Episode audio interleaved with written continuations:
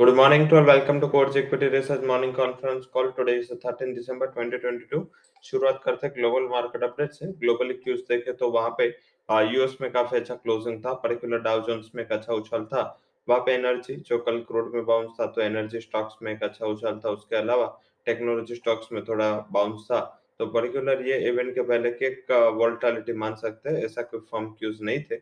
हालांकि इन्फ्लेशन जो आज कम आने की एक्सपेक्टेशन है, शायद वो क्यूज से थोड़े मार्केट ने एक अच्छा रिजॉइस किया हो. तो अभी तक वही मानना चाहिए कि पर्टिकुलर एक इवेंट के पहले की वोलेटिलिटी पॉजिटिव से रही है एंड मार्केट उसको पॉजिटिवली डिस्काउंट कर रहा है, क्योंकि अभी तक थोड़ा मार्केट में एक वरिड प्रेशर था कि अभी इन्फ्लेशन है वो टॉप नहीं बनाए. बट अगर ये जो इन्फ्लेशन के नंबर जो लास्ट ट्रेडिंग थे उस उसी तरह अगर सात पॉइंट सात के सामने सात पॉइंट तीन या उससे कुछ नीचे आते हैं तो मार्केट उसको रिजॉइस करेगा, मार्केट उसको पॉजिटिव साइड देखेगा. तो आज पर्टिकुलर डी डे चालू हो चुके हैं, मींस आज कल एंड परसों ये तीन दिन काफी अहम काफी इम्पोर्टेंट है in sense of global volatility, in the sense of अगर देखे तो uh, बड़े ब्रॉडर पिक्चर एंड पॉलिसी के जो हाईलाइटर्स है वो ये थीम uh, रहेगी. तो आई थिंक हमने ये कल भी हाईलाइट किया था कि ये काफी अहम हफ्ता है एंड uh, कल शायद कोई इतना ज्यादा डेटा नहीं थे. हमारे इन्फ्लेशन एंड हमारे आईपी के नंबर थे. हालांकि हमारे जो इन्फ्लेशन के नंबर है उसने काफी रिलीफ वाला नंबर है, काफी uh, बड़ा चांस दिख रहा है कि इंडिया का जो इन्फ्लेशन है वो टॉप हो चुका है. बट थोड़े बहुत वरिड नंबर थे, वो थे आईपी के. आईपी चार परसेंट से गिरा है, जिसकी expectation zero point three percent से बढ़ने की थी.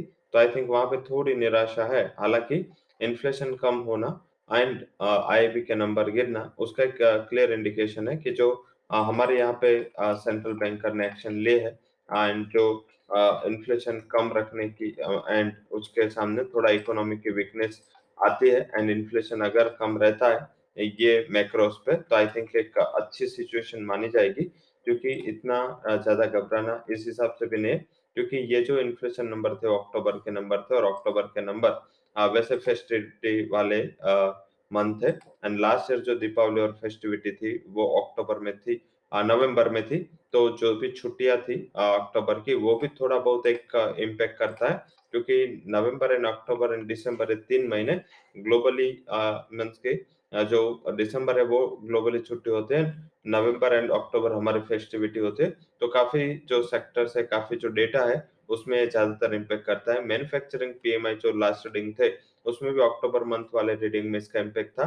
नवंबर के डेटा आप देखें तो रिकॉर्ड डेटा है, क्यों? क्योंकि लास्ट ईयर नवंबर में फेस्टिविटी थी, इस टाइम अक्टूबर में थी. तो ये ईयर ऑन ईयर कंपैरिजन का भी एक इम्पैक्ट हो सकता है. तो मेरे हिसाब से डेटा को इस तरह देखना चाहिए. हालांकि despite of festivity despite of festivity buying अच्छी रही. एक इन्फ्लेशन कम होना मींस के डिमांड साइड का इन्फ्लेशन नहीं था, तो एक पॉजिटिव चीज मानी जाएंगी इंडिया के लिए. तो आई थिंक ये इस हिसाब से देखना है, इसको नेगेटिव नहीं देखना है. जो डेटा मैन्युफैक्चरिंग नीचे है, हालांकि आज काफी इंपॉर्टेंट डेटा है, काफी इंपॉर्टेंट डे है, उसमें पर्टिकुलर ज्यादा फोकस करना है वो यूएस के सीपीआई इन्फ्लेशन के नंबर जो लास्ट रीडिंग थी वो सात पॉइंट सात थी, सात पॉइंट तीन परसेंट आने की एक्सपेक्टेशन है. उसके पहले एक बैंक ऑफ इंग्लैंड गवर्नर की स्पीच है, हालांकि दोनों मार्केट आर के बाद है. तो कल हमें गैप अप गैप डाउन से इसका इम्पैक्ट होगा और कल पॉलिसी डे भी है, तो ध्यान रखें. तो वैसे दो दिन काफी हमें ओवरनाइट पोजिशन जितने बने कम रखें एंड जो भी ट्रेड होना चाहिए उसमें आपका ट्रेड में ज्यादातर रिस्क रिवॉर्ड ट्रेड ज्यादा होना चाहिए. पर्टिकुलर इससे आपका बैलेंस बना रहेगा एंड पर्टिकुलर इवेंट को चेज नहीं करना है, क्योंकि मोमेंटम है वो कुछ भी साइड वो आ सकता है, क्योंकि मार्केट काफी डिस्काउंट पॉजिटिव साइड करके चल रहा है. तो शायद अगर डेटा कुछ भी रिवर्स आए तो उसका इम्पैक्ट है, प्रभाव है वो आना चाहिए, इससे ज्यादा आएगा. आई थिंक इससे हम बच के रहेंगे एंड वोलेटिलिटी को चेज नहीं करेंगे. ये बेसिक सिनेरियो जिससे आपका रिस्क मैनेज हो सकता है. अब बात करते हैं आज के न्यूज व्यूज एंड क्यूज की.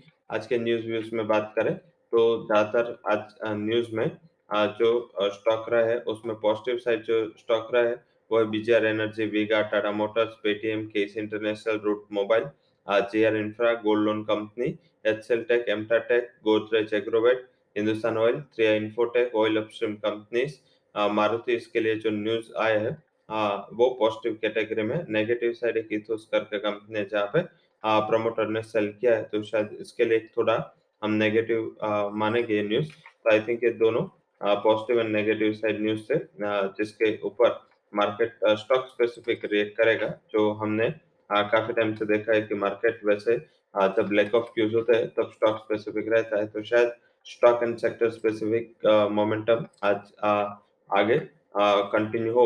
अब बात करेंगे आज के जो भी फंड हाउसेस के रिकमेंडेशन में पॉजिटिव साइड रिकमेंडेशन हुए दालमिया भारत, लार्सन, कोलगेट, आयोसे इन पेट्रो, उसके ऊपर जो फंड हाउसेस के रिकमेंडेशन है वो पॉजिटिव है।